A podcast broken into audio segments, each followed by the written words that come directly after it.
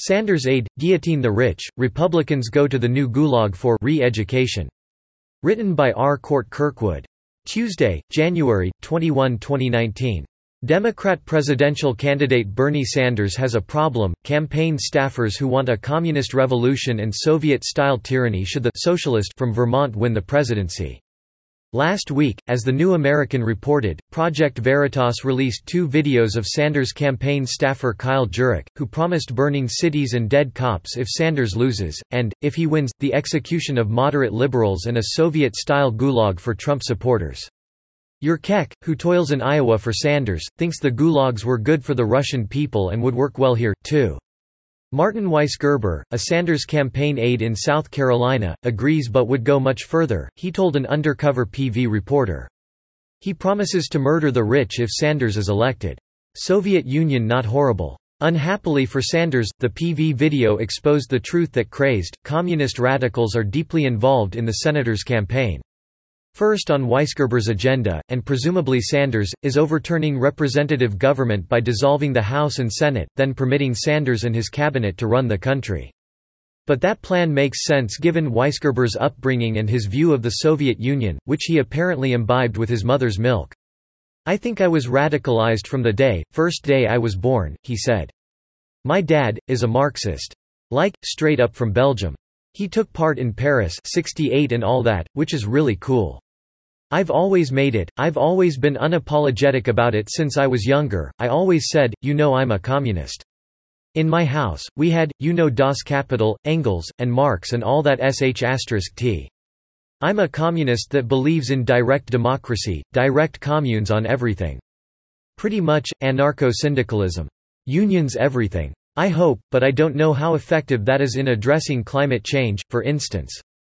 Weisgerber's mother is a radical leftist too, but in any event, a college education incubated his love for the Soviet Union.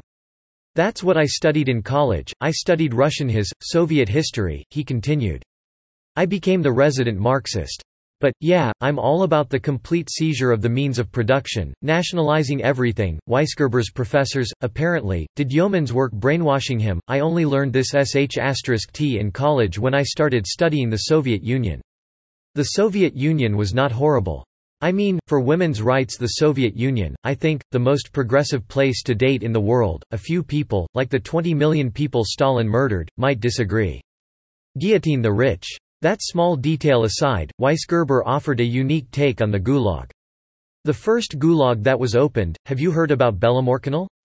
They dug a canal. The plan was, in 1922, I think, to dig a canal from the White Sea all the way to St. Petersburg, a long way, if you look on a map, and, the whole point, it was going to be called the Belomorkanal, and I read, I spent a whole semester actually studying primary accounts from the Belomorkanal.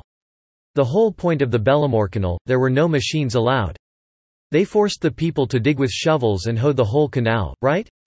You should see the people writing about their time at the Belomorkanal. There's this one guy, he was a thief from Georgia who had been captured. He was sent to the Belomorkanal to work and in his writing, like I reject all thievery, I reject that past life. He said, capitalism made me into this thief, because when there's poor people, there's going to be crime. He said, I went to the Belomorkanal and I worked. He became a shock worker, which is what they call the leading workers, people who always met the quota and exceeded the quota, and, like people came from America to work at the Belomorkanal for the Soviet project, the Communist project. It was a beautiful thing. That beautiful thing called the Gulag wasn't the Soviet Union's only contribution to the world, leave it to the Soviets to make the most badass F asterisk asterisk asterisk ing, most effective gun in the world, AK-47, the destroyer of imperialism and colonization, that's why I want to get it tattooed on me. With that positive review, the AK-47 will undoubtedly figure in his plan to punish the rich by seizing their wealth and, ultimately, executing them. But Weisgerber has something else in mind, too, hard labor, gulags, and the guillotine. Let's force them billionaires to build roads, rebuild our roads, rebuild our dams, rebuild our bridges, Weisgerber said. Let's force them to do that. Like Jurek, Weisgerber thinks the gulags were founded as re-education camps, and that Republicans must be sent to them. Then again, re-education might take too long. Weisgerber's in a hurry to build a new society. I'm already on Twitter, following numerous groups around the country that are ready to organize Yellow Vest protests. I'm ready to start tearing bricks up and start fighting. All straight up get armed, I want to learn how to shoot, and go train. I'm ready for the F asterisk asterisk asterisk ing revolution, bro. I'm telling you. Guillotine the Rich, subscribe to The New American and listen to more by clicking podcast on the top right corner of our homepage. Also, please consider donating to help us push out more content for you, our listeners.